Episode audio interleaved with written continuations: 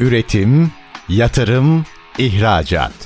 Üreten Türkiye'nin radyosu Endüstri Radyo sizin bulunduğunuz her yerde. Endüstri Radyo'yu arabada, bilgisayarda ve cep telefonunuzdan her yerde dinleyebilirsiniz. Endüstri Radyo.com Sabri Öz'ün hazırlayıp sunduğu Fütürist Yaklaşımlar programı başlıyor. Kıymetli dostlar, herkese FT Endüstri Radyo'dan Fütürist Yaklaşımlar adlı programımızdan tekrar merhaba. Ee, bugün çok kıymetli bir konuğumuz var. Burcu Kösem hanımefendi bizimle. Bugünkü konumuz biraz daha medyanın geleceği üzerine şekillenecek. Dünya Gazetesi ve Dünya Grubu Yönetim Kurulu Başkan Yardımcımız, aynı zamanda CEO'su Sayın Burcu Kösem hanımefendi. Hoş geldiniz Burcu Hanım. Hoş bulduk Sabri Hocam. Nasılsınız? Teşekkür ederim efendim. Sizi sormalı. Nasıl gidiyor? Ben de iyiyim. Çok teşekkür ederim. Gayet iyi, yorucu ama bir taraftan da enerjimiz daim. Emin adımlarla devam ediyoruz. Her şey yolunda. Valla sizin enerjinize yetişmek biraz zor bizim açımızdan. Hele bir de böyle bir durumda yani tereciye tere satmak derler ya hani. Tam şimdi o tabir yerini buluyor galiba. estağfurullah hocam, estağfurullah. Bilmiyorum terelerimi alır mısınız ama. her zaman, her zaman. Burcu Hanım sizi tanıyanlar tanıyorlar. Arkadaşlarımız, bizi dinleyenlerimizin pek çoğu biliyorlar ama yine de şöyle kendinizden biraz bahsederek başlayabilir miyiz? Tabii ki. Ben Burcu Kösem. Baktığınız zaman 24 yıldır Dünya grubundayım. Çeşitli görevlerde bulundum. Şimdi de Dünya grubunda CEO olarak faaliyetlerime devam ediyorum. Dünya grubu herkesin bildiği bir dünya gazetesi tarafı var. Bir dünya yabancı yayınlar tarafı var. Bu çok bilinmeyen tarafımızdır. Wall Street Journal, New York Times, Economist, Alasat, Alayat gibi aslında yabancı gazetelerin Türkiye'deki distribütörlüğünü yapan bir kurum. Bunlar başta olmak üzere diyorum birçok yayın daha var. Aynı zamanda Dünya Education var. Dünya Education'da Cambridge yayınlarının ve birçok uluslararası yayının Türkiye'deki distribütörlüğünü yürütüyor ve yabancı dil eğitim materyalleri satışı ve pazarlaması gerçekleştiriyor. Türkiye'deki bin aşkın okula aynı zamanda bir exam center'ız. Akredite edilmiş bir kurumuz. İngilizce dil yeterlik sınavları gerçekleştiriyoruz. Aynı zamanda bir dağıtım tarafımız var. Türkiye'deki iki büyük dağıtım şirketinden biriyiz. Zincir mağazalarda ve marketlerde gördüğünüz birçok yayını yerli ve yabancı dağıtımını ve satışını yapan kurumuz. Bir baskı hizmeti veriyoruz. Bir matbaamız var. Orada da baskı hizmetlerini vermeye devam ediyoruz. Bir store'umuz var, Dünya Store. Orada da hem kendi yayınlarımızı hem de hediyelik eşyaların satışını internet üzerinden gerçekleştiriyoruz. Bugünlerde de özellikle Dünya Gazetesi üzerinde hummalı çalışmalar sürdürüyoruz ve yolumuza devam ediyoruz. İki çocuk annesiyim. Biri 17 yaşında oğlum var, bir 10 yaşında kızım var. Evliyim, sevdiğim bir eşim, sevdiğim bir işim var hocam. Birçok STK'da görev yapıyorum. Kızılay İstanbul İl Merkezi'nin başkan evet. yardımcısıyım ve yönetim kurulu üyesiyim. Aynı zamanda DEİK'te İstanbul Sanayi Odası'nda ve çeşitli kurumlarda yine görevlerim var. Diğer taraftan Dış Ticarete Yön Verenler Derneği ve Kastamonu İş İnsanları Derneği'nin başkan yardımcılığını yürütüyorum. Böyle bir yoğunluk içinde hayata devam ediyoruz. Valla çok güzel. Anlatırken bile çok enerji dolusunuz. Harika. Ve yetişmek de zor. Yani ben dünya, gazetesi ve Dünya grubu altında bu kadar yaygın firma olduğunu bilmiyordum mesela. Yaygın kurum ve işletmelerin olduğunu bilmiyordum. Bu iyi oldu. Aslında dünyadan açmışken hazır Dünya Gazetesi ile ilgili son zamanlarda biraz sıkıntılı söylemler falan da vardı. Hatta daha açık söyleyeyim, cehaletime verin lütfen. Ben bir anlamda biraz daha böyle faaliyetlerin durdurulması ile ilgili falan da bir şeyler söylenenler, kulaktan e, gelen bilgiler vesaire falan öyle şeyler de duymuştum ama anlaşılan hiç öyle değil. Öyle değil hocam. Evet ne yazık ki böyle bir algı operasyonuna maruz kaldık biz de. Ama ben şunu söyleyebilirim. Bunların tamamı gerçeğe aykırı, objektif kriterlerden uzak. Şimdi ne yazık ki bu tip haberler çıktığında birçok medya kuruluşu da bizden herhangi bir doğrulama almadan ne yazık ki bu haberleri yaygınlaştırdılar. Bu da tabii ki böyle bir algı olmasına sebep oldu. Ama böyle bir durum asla yok. Biz hani kurucumuz rahmetli Nezih Demirkent'in ilkeleri doğrultusunda ve şu anda tek kızı olan Sayın Didem Demirkent'in imtiyaz sahipliğinde yolumuza emin adımlarla devam edeceğiz hocam. Allah rahmet eylesin. Rahmetli Demirkent'te hakikaten o dönemlerde benim üniversitede olduğum dönemlerdi ve ilgiyle takip ederdik. Yani çoğunlukla çok bilinen diğer tirajı yüksek olan gazeteler değil de Dünya Gazetesi daha fazla dikkatimizi çeker ve ilgi odağımız içindeydi.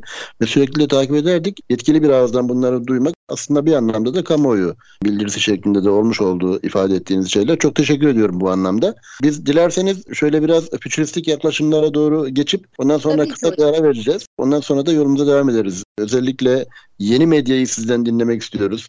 Yeni medyada neler var? Sosyal medya bir yandan yeni medyanın diğer boyutları, diğer klasik anlamdaki getirdiği farklılaşmalar, onlar nelerdir, neler olacak, neler söylemek istersiniz? Şöyle biraz başlayalım. Ondan sonra kısa bir ara vereceğiz. Sonra tekrar devam ederiz ikinci bölümde etraflı bir şekilde olur mu?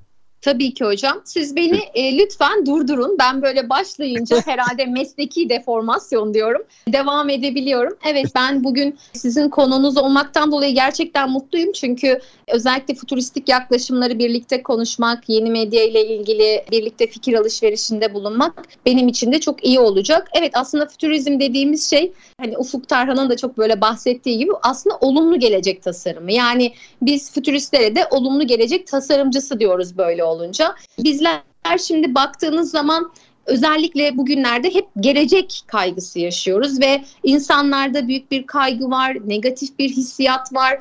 Ama aslında gelecek algısı değişebiliyor. E, şimdiye kadar hep şunu konuşurduk.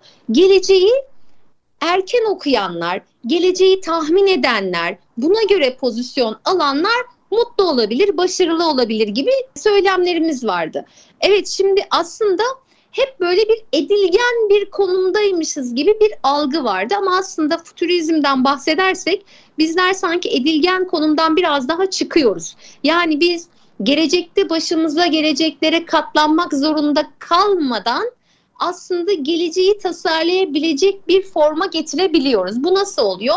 Sonuç olarak evet bizler bilgiye eskiye göre çok daha sahibiz, çok daha kolay ulaşabiliyoruz. Bilgi herkese için çok daha kolay ulaşılabilir olduğu zaman da aslında verilerin, dataların doğru kullanılması ile birlikte gelecek tasarımını da çok doğru yapabiliyoruz.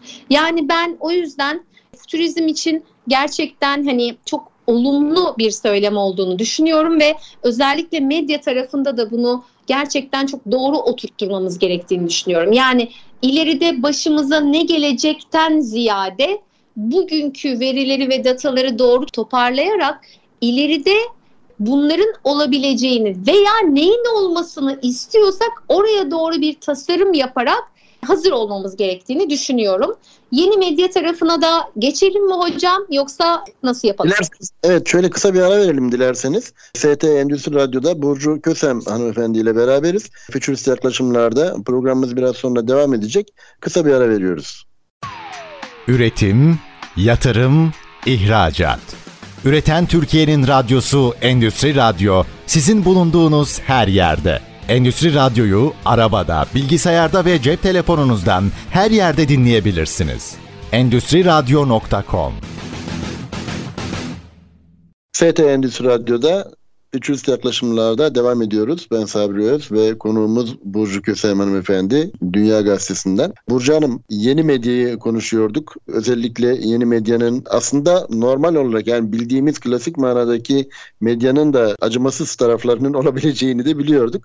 Ama bilgiye biraz önceki bölümde ifade ettiğiniz gibi bölümün sonunda ifade ettiğiniz gibi bilgiye erişimin çok hızlı ve seri bir şekilde olabildiği bir döneme girdiğimiz bu süreçte anlaşılan o ki biraz daha rekabet de çok acımasızlığını artıracakmış gibi gözüküyor. Ve sizin başınıza gelenler de biraz önce ifade ettiğiniz gibi. Ama şöyle biraz daha fütüristik yaklaştığımızda siz neler söylemek istersiniz bu konuya ilişkin?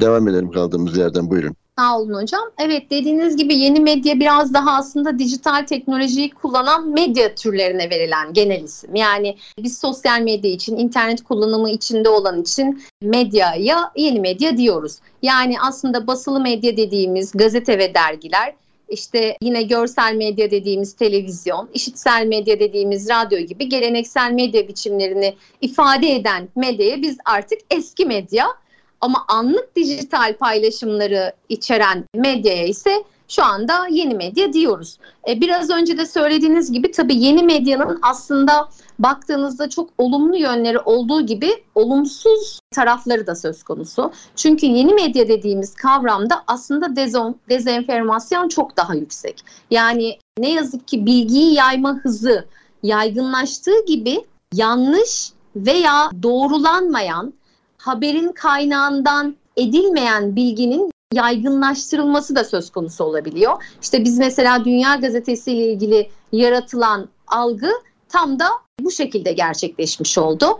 Yani şimdi bilginin hızından da bahsetmişken belki burada biz aslında sizin e, bir kitabınız vardı çıkardınız ve ben hani çok zevkle okumuştum. Dijital gelecekte mesleklerin ve sektörlerin dönüşümü. Oradaki bölüm yazarlarından biri de bendim. Sağ olun evet. siz böyle bir teklifle gelmiştiniz. Ben de seve seve katkıda bulunmak istemiştim ve çok orada da aslında Çok teşekkür ediyorum hocam. Orada da medyanın dijital dönüşümünü biraz kaleme almıştım. Şimdi orada özellikle bahsettiğimiz bir şey vardı. Yani haberleşme süreçlerine şöyle bir bakmıştık. Ben orada böyle bir kısa bir bilgi vermek istiyorum yine. Londra'dan gönderilen kısa bir mesajın iletim süresi 18. yüzyılda posta arabasıyla 10 günmüş. 19. yüzyılda trenle 10 saat, 20. yüzyılda tergilaf ile 4 saat, telex ile 2 dakika, telefon ile 30 saniye, günümüzde elektronik iletişim ile bir saniye. Şimdi düşünsenize bir saniyede siz aslında bütün bilgiyi her yere ulaştırabiliyorsunuz. Yani inanılmaz Hatta bir hız var. Çok özür dilerim. Hatta daha ötesini söyleyebilir miyim bir araya girerek? Lütfen hocam insan, lütfen. İnsan beyninin algıladığı gecikme süresi 0.20 saniye.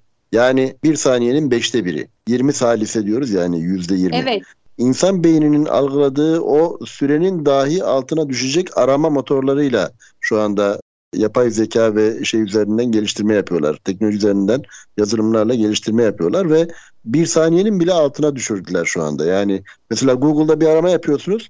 Sıfır nokta bilmem kaç saniye içerisinde yüz binlerce önünüze kaynak getiriyor. Aynen ifade ettiğiniz gibi bilgi feci bir hızla ilerliyor. Buyurun devam edin lütfen kaldığınız yerden. Evet böyle. aslında çok güzel bir yere değindiniz. Ben geçen gün Spotify kurucusu ile ilgili bir platformda işte hayat hikayesini anlatan bir sezon vardı. Bir işte dizi kısa evet. sezon dizilerinden. Bu e, tamam Spotify'ın kurucusu ile ilgili hayat hikayesini anlatan yani daha doğrusu Spotify nasıl kuruldu aslında playlist. E şimdi orada playlist. mesela tamamen saniyelerle yarışan bir e, yazılım ekibi olduğunu gördük. Yani işte hayır diyor e, 10 saniye çok yüksek. Yani inanılır gibi değil. Şimdi onları dinliyoruz. Aynen dediğiniz gibi saliseler konuşuluyor ve e, bununla yarışarak yani bilgiyi veya iletmek istedikleri o müziği en hızlı şekilde nasıl karşı tarafa verebilirler? Biz aslında şu anda tabii yeni medyada daha fazla hızla uğraşır olduk ama burada da sanki doğru bilgiyi yayma ile ilgili olan sorumluluğumuzu biraz arka tarafa atmış oluyoruz. Bu da gerçekten bir sıkıntı. Ama tabii dediğiniz gibi şimdi dijital dönüşüm dediğimiz şey her şeyin içinde olduğu gibi medyanın da içinde. Yani evet dijitale biz aslında özellikle Türk Dil Kurumu'nda sayısal kelimesini kullanarak veriyorlar. Yani verilerin bir ekran vasıtasıyla elektronik olarak gösterilmesini dijital olarak tanımlıyorlar. Şimdi biz dijitalleşmeyi bir sayısallaştırma, dijital dönüşümü ise bir sayısal dönüşüm olarak adlandırabiliyoruz. Şimdi bu sayısal dönüşümü de medyaya eklediğimiz zaman işte orada hız devreye girmeye başlıyor ve hız devreye girdiği anda özellikle medya tarafında ciddi bir sıkıntıyla karşı karşıya kalıyoruz. Ben izniniz olursa burada biraz medyanın dijitalleşmesine geçmeden önce kısa da bir medyanın evrim sürecini de biraz anlatmak istiyorum aslında. Evet. Yani günlük işte hayatımızın bir parçası. Evet medya, gazeteler, dergiler, radyo, televizyon, internet bunların hepsi iletişim araçlarını kapsıyor ve esasen insanlar arasında iletişim kurulabilmesi için bir altyapı yapılıyor ve bu altyapı bu iletişimin kurulduğu ortamı ifade ediyor. Şimdi özellikle kurucumuz rahmetli Nezih Demirkent'in medyanın nasıl evrildiği ile ilgili bazı sözleri vardı. Kendisinin Medya Medya isimli kitabı vardır. Ben özellikle medya sektöründe çalışmak isteyen bütün öğrencilere bu kitapları okumasını tavsiye ediyorum. Yeni medya bölümünde okuyacak arkadaşlarımıza da bunu tavsiye ediyorum. Gerçekten hepsi birer başyapıt diyebilirim. Masanın üzerinde olması gereken, işte yanınızdaki konsolda yatmadan önce mutlaka okumanız gereken meslekle ilgili etiği öğrenirken gerçekten olması gereken kitaplardan birisi. Demirkent mesleğe ilk başladığı yıllarda baş makale yazıcılığı varmış. Yani baş makale gazeteciliği diye bir kavram varmış. Bu kavram daha sonra habere çevrilmiş. Baş makale gazeteciliğinden haber kavramına. Onlardan sonra gelenler de haberi promosyon gazeteciliğine çevirmişler. Nezih Bey derdi ki biz de bunu araştırma gazeteciliği adı altında mülakat gazeteciliğine çevirdik. Şimdi ama şöyle de bir sözü var. İleride bu gazeteciliği neye çevirirler bilmiyorum diyor. Şimdi ama bunları söyledikten sonra şunu söylüyor hocam. Diyor ki neye çevirirler bilmiyorum ama diyor. Önemli olan medyanın etik ve ahlak kurallarına bağlı, kişilik haklarına saygılı ve tarafsız yönünü koruması şeklinde çevrilmesi gerekir diyor. Yani biz ister eski medyayı konuşalım, ister yeni medyayı konuşalım, ister saliseleri konuşalım.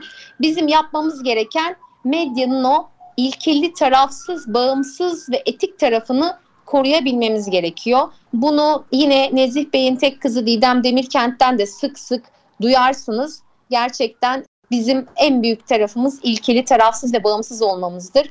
Ve yine Nezih Bey ve arkadaşlarının aslında gazeteciler için yapmış olduğu çok güzel bir şey vardır. Derler ki e, gazetecinin işveren korkusu ve baskısı olmadan rahatlıkla yazması gerekir. Ve bu sebeple de aslında halk arasında bilinen yaygın adıyla 212 sayılı yasayı kendileri arkadaşlarıyla birlikte kabul görmesi için çok ciddi anlamda desteklemişlerdir. Hasan Yılmer rahmetli Nezih Demirkent'in en yakın arkadaşlarından birisi. Yine rahmetli usta gazeteci Abdi İpekçi'nin bu yasanın çıkmasında büyük payı var. Bu yasa gerçek gazetecilik yapabilmek adına aslında okurun doğru haberi okuyabilmesine imkan tanımak adına ciddi anlamda savunulması gereken bir yasaydı ve kendileri bunu savundular. Neden? Çünkü haber veren bağımlı olmadığında haber alanda doğru habere ulaşacak. Şimdi biz bunları konuşurken, usta gazetecileri bu şekilde anlatırken ve bir taraftan da etikten bahsederken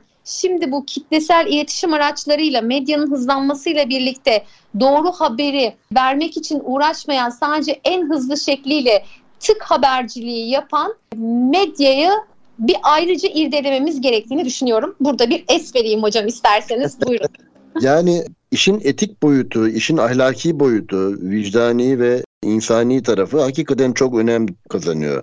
Hem hız münasebetiyle hem ilkeler münasebetiyle tarafsızlık, bağımsızlık evet bunlar çok önemli ama mesela eskiden beri şunu biliyoruz. Hatta ST Endüstri Radyo'nun kurucusu Recep Akbayrak'ın da pazarlama alanında yazmış olduğu kitapta şey diyor yani aslında pazarlamadaki en önemli mesele son söz olarak algıdır diyor. Şimdi Doğru. medyada da medyada da aslında algıyı oluşturabilmek ve algıyı körükleyebilmek adına hani tırnak içinde söylüyorum istediğini rezil istediğini vezir eder anlayışı çok yaygındır mesela yani çok bilden bir tabirdir. İşte Amerika Birleşik Devletleri'nde bir Iraklı'nın bir küçük çocuğu köpek saldırısından kurtardıktan sonra hemen medya geliyor ve mikrofon dayıyorlar. İşte kahraman olarak ilan ediliyor oradaki insanlar tarafından alkışlanıyor vesaire falan. Medya mikrofonda adamın Iraklı olduğunu öğrendikten sonra ertesi gün gazetelere şey diye çıkıyor. Vahşi Iraklı köpeği hunharca katletti diye. ya ya nasıl bakın ne kadar güzel bir örnek işte bu. Evet. Yani istediğini e, vezir istediğini rezil edebiliyor. İşte bu yaklaşımlar e, bir de hızla e, işin içerisine girince yani e, çünkü teknolojik dönüşümün en büyük girdilerinden bir tanesi hızdır. Çıktısı da aynı zamanda hızdır ama girdisi de hızdır. Yani büyük veriyi ve büyük veri analizi dediğimiz şey çok inanılmaz boyutta. Yani şu anda mesela gerçi insan beynine yetişmeleri daha çok zor elhamdülillah. Yani geçenlerde yine bir derste örnek verdim öğrencilerimize. Yapay zekanın bugünkü geldiği nokta 400 milyar token bir periyot içerisinde incelemiş olduğu 400 milyar token'ı inceleyebiliyor ki aynı süre içerisinde bir insan beyni 100 trilyon token'ı inceleyebiliyor. Yani aslında binde beşi, binde dördü hala. Ama ona rağmen geldiği noktada çok inanılmaz işler başarıyor şu anda şu anki haliyle bile. Bir de biraz daha hızlandığını ve biraz daha farklı özellikle işte biraz daha böyle mekanik fiziğin değil de kuantum fiziğinin işin içine girmeye başlamasıyla biraz daha işler çetrefilleşecek midir diye insan biraz ürpermiyor değil. Medyada başka neler söylemek istersiniz? Biraz sonra sizin sivil toplum kuruluş tarafınız da var. Oraya da geçmek istiyorum ama medya ilişkin birkaç şey daha alabilirsem sizden çok sevinirim. Tabii ki. Tabii ki hocam. Aslında biraz önce söylediğiniz özellikle kuantum tarafına geçmesiyle ilgili kısımda ben de ürkmüyor değilim. Yani bundan sonra olabilecekleri bir taraftan düşünüyorum. İşte futuristik yaklaşımlar diyoruz. Evet geleceği olumlu tasarlayalım diyoruz ama bu yani kuantum tarafı ciddi anlamda beni ürküten taraf. Onu ayrı bir şekilde belki sizinle ayrı bir sohbette yapmak isterim. Yani Güzel. radyo dışında onu mutlaka altını çizeyim. Evet biraz önce aslında söylediğiniz gibi yani medya insanı rezil de ediyor, vezir de ediyor ve e, tabii ki medya aslında belki de şöyle bir tarafı da var. Yani şimdi medyanın kapsamı içinde evet kitle iletişim araçları var. Evet medyanın temel olarak aslında haber alma, yayma ihtiyacına bağlı olarak ortaya çıktığını biliyoruz. Ana işlevlerinden birinin haber verme olduğunu da söylüyoruz. Ama aslında diğer taraftan medya hizmet sektörünün içinde yer alan iktisadi bir kurum. Yani tabii iktisadi bir kurum olduğu için de aslında ekonomide de önemli roller üstleniyor bir taraftan. Evet. Ve bu nedenle şimdi bu ekonomideki rolleri e, bir şekilde e, para kazanmaya olan ihtiyacı ve sürdürülebilirlik devreye girdiğinde işte bu yeni medya dediğimiz bu hız kavramıyla bunlar karıştığında ne yazık ki bilgi alışverişi hızlanıyor ama bir takım problemler de sizin biraz önce verdiğiniz örnekle birlikte beraberinde geliyor. Yani özellikle mesela günümüzde medya sektöründe gerçek ve tüzel kişilere ait bilgilerin gizliliği kritik öneme sahip. Yani 6698 sayılı kişisel verilerin korunması hakkındaki kanunu hepimiz biliyoruz Özellikle medyanın bunu medyada görev alanların çok daha iyi bilmesi gerekiyor. Çünkü başta özel hayatın gizliliği, kişilerin temel hak ve özgürlüklerini korumak medyanın bence birinci asıl görevi olmalı. Bu sebeple biz medya sektöründeki aktörlere önemli görevler düşüyor. İletişim özgürlüğü var, evet. Bu özgürlüğü kullanmayı hepimiz istiyoruz, evet. Ama bunu kanun çerçevesinde ve kişilerin şahsi hak ve özgürlüklerine zarar vermeyecek şekilde yapmak gerekiyor.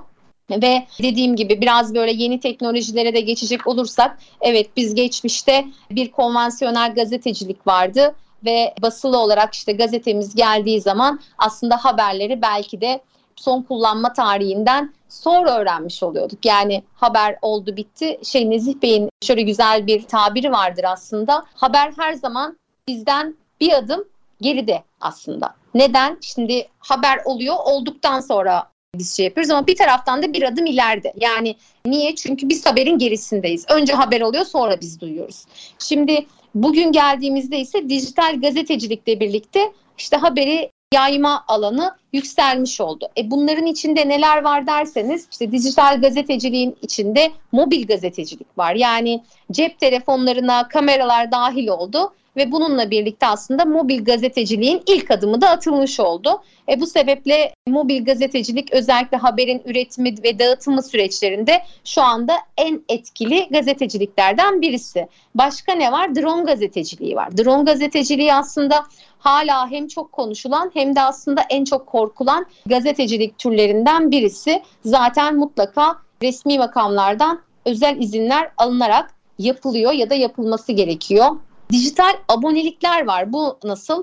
İşte biliyorsunuz Press Reader gibi bir kurum var. Aslında bütün gazetelerin e versiyonu bu Press Reader tarafında tüm dünyada eş zamanlı olarak görülebiliyor. E, YouTuber gazeteciliği var bugünlerde çok fazla. İşte herkes birer biliyorsunuz YouTuber oldu. Herkes birer işte programcı oldu ve bu şekilde aslında e, haberi yaymaya başladılar. Yani en çok hani uygulananlar üzerinde gidersek e, bunlar diyebiliriz. Yani Zoom var. Yani en çok bugünlerde aslında konuştuğumuz ve belki de büyük eventleri de Zoom çatısı altında düzenlediğimiz haber alma ve haber yayma tarafını. E, aynı şekilde Facebook var, Google Home var. Yani bunlara baktığınız zaman aslında yeni medya dediğimiz kavramda birçok dal olduğunu görüyoruz ve birçok e, meslektaşımızın da şu anda bu birçok dalın çatısı altında daha doğrusu evin çatısı altında faaliyet gösterdiğini de görüyoruz. Evet.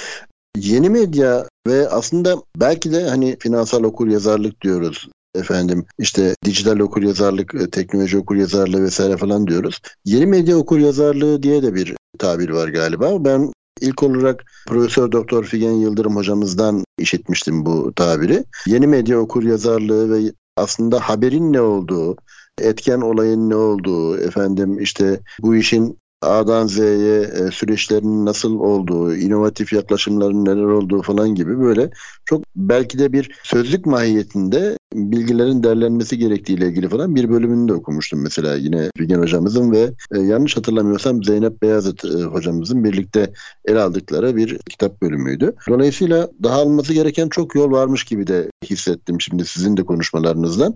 Dilerseniz kısa bir ara verelim. İzin verirseniz. Ondan Tabii sonra ki hocam. tekrar devam ederiz. ST Endüstri Radyo'da Futurist yaklaşımlarda Burcu Kösem hanımefendiyle birlikteyiz. Dünya Gazetesi'nden ve biraz sonra bir kısa aradan sonra yolumuza devam edeceğiz. Üretim, yatırım, ihracat. Üreten Türkiye'nin radyosu Endüstri Radyo sizin bulunduğunuz her yerde. Endüstri Radyo'yu arabada, bilgisayarda ve cep telefonunuzdan her yerde dinleyebilirsiniz. Endüstri Radyo.com ST Endüstri Radyo'da Futurist Yaklaşımlar ben Sabri Öz ve kıymetli konuğumuz Burcu Kösem Hanımefendi ile yolumuza devam ediyoruz. Yeni medya, yeni medyanın yenilikçi yaklaşımları ve yeni medyada fütürist yaklaşımlar neler olur konusunu biraz daha irdeleyeceğiz. Sivil toplum kuruluşlarına da değiniyor olacağız bu bölümde. Özellikle sivil toplum kuruluşlarının yaptığı ve yapmakta olduğu yeni medya konusunda çalışmaların üzerine şöyle biraz değiniyor olacağız. Bunu şu anlamda da önemsiyoruz aslında. Sanayi politikaları ve teknoloji yönetimi ana bilim dalı başkanı olarak yapmış olduğumuz çalışmalarda öğrencilerimize zaman zaman tez yazdırıyoruz ve tezlerde tezlerine danışmanlık yapıyoruz ve tezlerinden bir kısmı iletişim üzerine olabiliyor. İletişim üzerine olmayan tarafta dahi sanayi, akademik kamu sanayi işbirliği bizim açımızdan çok önemli bir olgu ve eksikliğini duyduğumuz bir meseledir. Bir çalışmada akademik kamu sanayi işbirliği yanı sıra medyanın ve yanı sıra STK'nın olması gerektiği ile ilgili beşli bir model, güllük modeli diye geçiyordu bu. Beşli bir modelden de bahsetmişti bir tez yazarı arkadaşımız. Yüksek teziydi o. E, yayınlandı, kabul edildi yani. Dolayısıyla medya ve sivil toplum kuruluşları ilişkisi çok önemli. Sivil toplum kuruluşları olarak neler yapılıyor gençlerimize özellikle medya tarafında okuyan lisans öğrencilerimize neler söylemek istersiniz Burcu Hanım? Onları biraz alalım. Demirkent Vakfı üzerinden de biliyorum kız çocuklarıyla ilgili çok önemli çalışmalarınız var. Söz sizde efendim buyurun. Çok teşekkür ediyorum hocam. Evet yeni medya aslında kısmını biz hatta geçen gün bir toplantıda Didem Hanım'la birlikte bir konuşmuştuk, değerlendirmiştik sohbet sırasında. Ya işte hani biz hep medya diyoruz, şimdi yeni medya alanları var okullarda. Nedir bu fark? Yani medya ile yeni medya arasında fark nedir? Eskiden iletişim fakültelerinde okuyan çocuklar hangi dersleri alıyorlardı ya da almıyorlardı da yeni medya ile farklılaştı.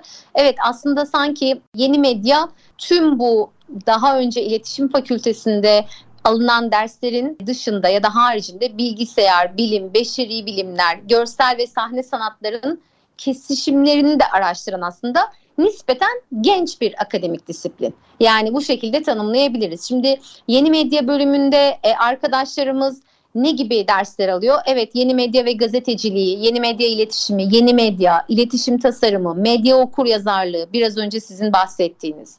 E, medya Veri madenciliği bakın bu çok önemli mesela verinin işlenmesi konusunda. Yine aynı şekilde yaratıcı okurluk, video ses yapım teknikleri, basın fotoğrafçılığı, tasarım, internet gazeteciliği, dijital tasarım ve pazarlama ilkeleri ve tekniklerini yani aslında birçok disiplini bir arada almış oluyorlar ve yeni medya bölümündeki arkadaşlarımız tabii ki internetin sunduğu imkanlarla iletişim araçlarına yeni bir boyut getiren, kitlelere hitap eden yayınlar hazırlayan medya sektöründe de çalışmalarını sürdürebiliyorlar. Şimdi biz özellikle yeni medya tarafı ile ilgili ya da medyanın geneliyle ilgili olarak şöyle bir şey kendi tarafımda özümsedik.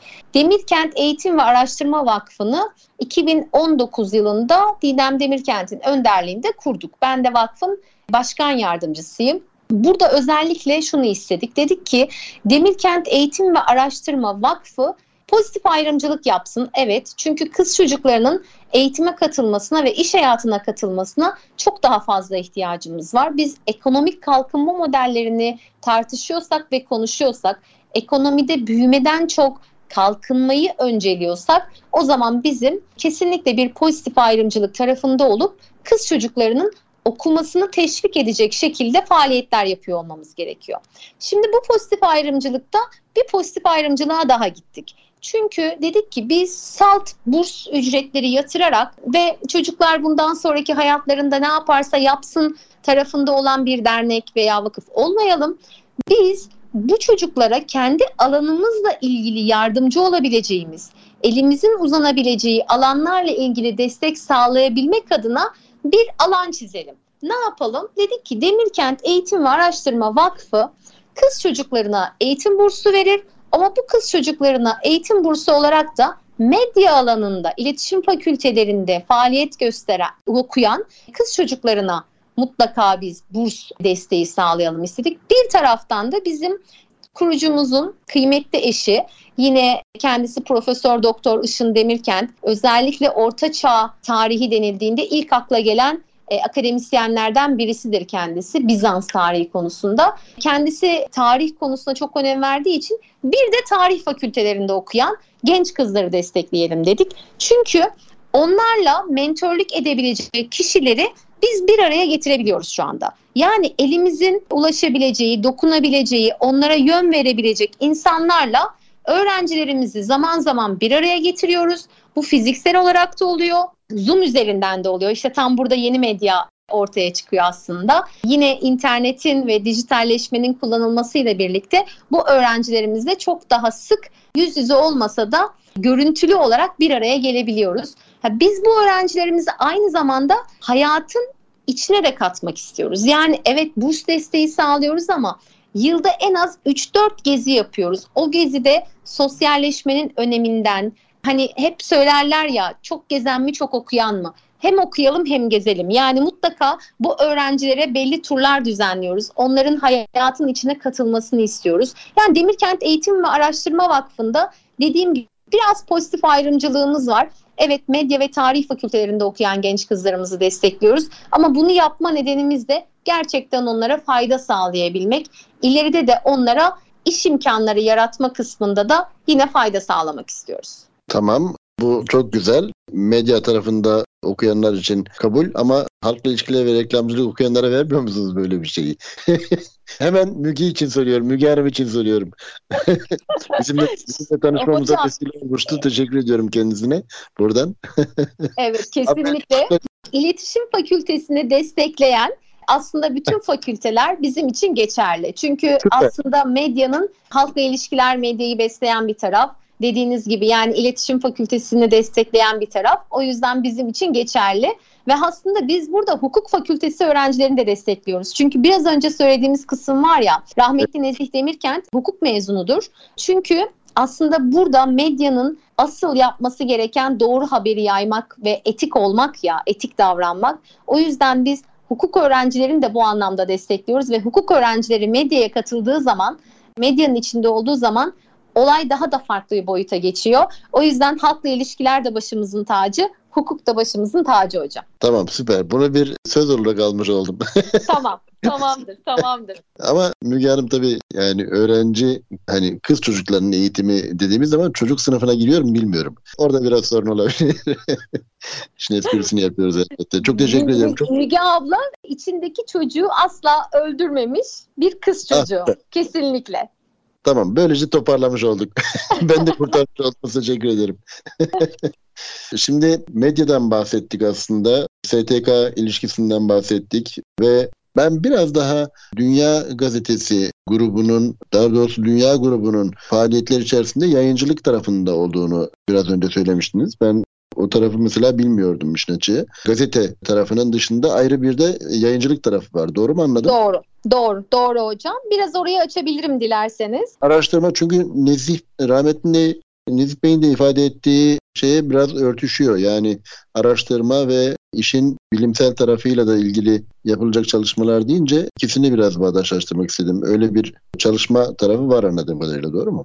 Yani şimdi şöyle söyleyeyim hani biz hep bahsediyoruz ya vizyoner olmak kısmından. Ben rahmetli Nezih Demirkent'in gerçekten çok vizyoner bir gazeteci olduğunu şu anda bulunduğum konumdan geriye baktığımda çok net görüyorum ve hissediyorum ve gerçekten rol model olarak alabileceğimiz ender isimlerden birisi. Çünkü geçmişte evet dünya kendisi daha önce zaten Hürriyet'in e, genel yayın yönetmeniymiş ve Dünya Gazetesi'ni tekrar ayağa kaldırıp Dünya Gazetesi'ni günlük ekonomi ve politika yayını yapmasıyla birlikte sadece bu işte kalmayarak aslında geleceği okumuş ve demiş ki Türkiye'de yabancı gazeteler yok. Neden yok? Bizim bir şekilde evet hem Anadolu'nun sesi oluyor ama diğer taraftan da dünyada neler olup bittiğini Türkiye'ye taşımak istiyor ve bu sebeple yabancı gazeteleri Türkiye'ye getiren ilk isim olarak kendisini söyleyebiliriz. Yani bu yabancı gazeteler dediğim gibi biraz önce Financial Times, Wall Street Journal, New York Times, Economist, Time, Harvard Business yani bunların ve yine Arap yayınları var günlük olarak bastığımız, dağıttığımız, satışını gerçekleştirdiğimiz tüm dünyadan haberdar olma kısmı çok önemli. Yani sadece Türkiye'de ne oluyor bitiyor değil de dünyada neler oluyor bitiyor kısmı gerçekten çok önemli ve buraya önem veriyor ve yabancı gazetelerin Türkiye'deki distribütörü oluyor. Ve aynı zamanda diyor ki eğitim çok önemli, İngilizce çok önemli, yabancı dil çok önemli. Birinci, ikinci, üçüncü yabancı dil. Bu sebeple dünya o zamanlar aktüel. Şimdi Dünya Education faaliyetinin çatısı altında arkadaşlarımız çalışıyorlar. Dünya Education 24 yıl önce özellikle Cambridge'in Türkiye distribütörlüğünü alarak ciddi anlamda hızlanmış bir sektör. Bizim tarafımızda faaliyet gösteren bir alan. Dünya Education tarafında biraz önce de bahsettiğim gibi bine aşkın okula yabancı dil eğitim materyali sağlıyoruz. Tabii ki Nezih Bey'den sonra Didem Hanım da bu tarafa ciddi anlamda yatırımlar yaparak buranın gelişmesini sağladı. Ben de son 24 yıldır kurumda özellikle eğitim tarafında gerçekten Türkiye'de iyi faaliyet gösteren kurumlardan biri haline getirdik Dünya Education'ı. Diğer tarafta bizim bir ajans hizmetimiz de var. İşte burada araştırmacı gazetecilik de ön plana çıkıyor hocam. Çünkü ajans tarafının başında olan genel yayın yönetmeni arkadaşımız Dünya Gazetesi'nin eski araştırma müdürü ve biz ajans tarafımızda Türkiye Odalar Borsalar Birliği'ne, Türkiye'deki birçok sanayi odasına, ticaret odasına, yine Türkiye'deki önemli kurumların Kurum içi yayıncılık hizmetini biz gerçekleştiriyoruz. Onlar adına araştırmalar yapıyoruz ya da onların bizi yönlendirmesiyle birlikte araştırmalarımıza derinlik katıyoruz. Ya aylık dergiler yapıyoruz ya yıllık dergiler yapıyoruz ya da onların tamamen geçmişten geleceğe misyonunu, vizyonunu anlatan ve gelecekle ilgili neler e, hedeflediklerini gösteren faaliyet planlarını çıkarıyoruz. Dediğim gibi ajans tarafımızda böyle iki dağıtım şirketinden biri izlemiştim. Türkiye'de aslında gördüğünüz zincir mağazalarda ve zincir marketlerde gördüğünüz yerli ve yabancı yayınların birçoğunun dağıtımını ve satışını yapan kurumuz. E, matbaa hizmetlerine devam ediyoruz. Dediğim gibi burada aslında birçok faaliyet alanı var ama hepsi aslında bakacak olursanız kağıt ve mürekkebi olan aşkımızdan geliyor. Yani şöyle bir bakın aslında hepsi bir şekilde medyayla cover olmuş durumda. Ben hep onu söylüyorum. Her şey sorgulanabilir ama özellikle Dünya grubunun kağıt, mürekkep ve şimdilerde de tabii ki dijitale olan aşkı sorgulanamaz. Harika. Vallahi çok güzel. Derin bilgileriniz var bir kere. Yani engin tecrübeleriniz var. Bu anlamda çok saygı duyulur hakikaten. Çok teşekkür ediyoruz. Dinleyicilerimizi de bilgilendirmiş olduk. Biz de müstefid olduk. Bu haftaki programımızı burada aşağı yukarı sonlandırıyoruz galiba ama sizden yine de öğrencilerimiz için vermek istediğiniz bir mesaj var mı? Medya okurları için özellikle gençlerimize neler e, söylemek istersiniz? Şöyle son birkaç cümle alabilirsem çok sevinirim Burcu Hanım. Tabii ki hocam. Şimdi özellikle gençlerimize e, şunu söylemek istiyorum. Kolektif çalışma çok önemli. Bu sebeple birlikte öğrenmekten, birlikte büyümekten zevk alsınlar. Kendi yolculuğunu paylaşan, değişime ve dönüşüme açık olan bireyleri kendilerine rol model alsınlar. Tek düze olana her zaman karşı dursunlar. Öğrenmenin sonsuz olduğuna inansınlar. Kendilerini her gün tazelesinler ve mutlak ve mutlak şunu söylemek istiyorum. Bulamadıklarında aramaktan vazgeçmesinler, mücadele etmekten yorulmasınlar. O zaman eminim ki başarıyı kucaklayacaklar ve gençlere özellikle medya tarafında okuyacak veya çalışacak olan gençlerimize Nezih Demirkent'in bir sözüyle tavsiyede bulunmak istiyorum. Para kazanılır ama prestij asla demişti. Bu sebeple evet. bağımsız ve tarafsız yayıncılık yapmayı unutmasınlar. Çok güzel, çok teşekkür ediyoruz. Bulamadıklarında vazgeçmemek gerektiğini öğrensinler hakikaten ve prestijin ne kadar önemli olduğunu ifade ettiniz. Çok teşekkür ediyorum. Ağzınıza, yüreğinize sağlık. Bizi kırmadınız, programımıza katıldınız Burcu Hanım. İlim ve bilim yolundan herkese saygı ve sevgilerimi sunarak bu haftayı da bu şekilde kapatmış olalım. Teşekkür ederim. Çok teşekkür ederim hocam.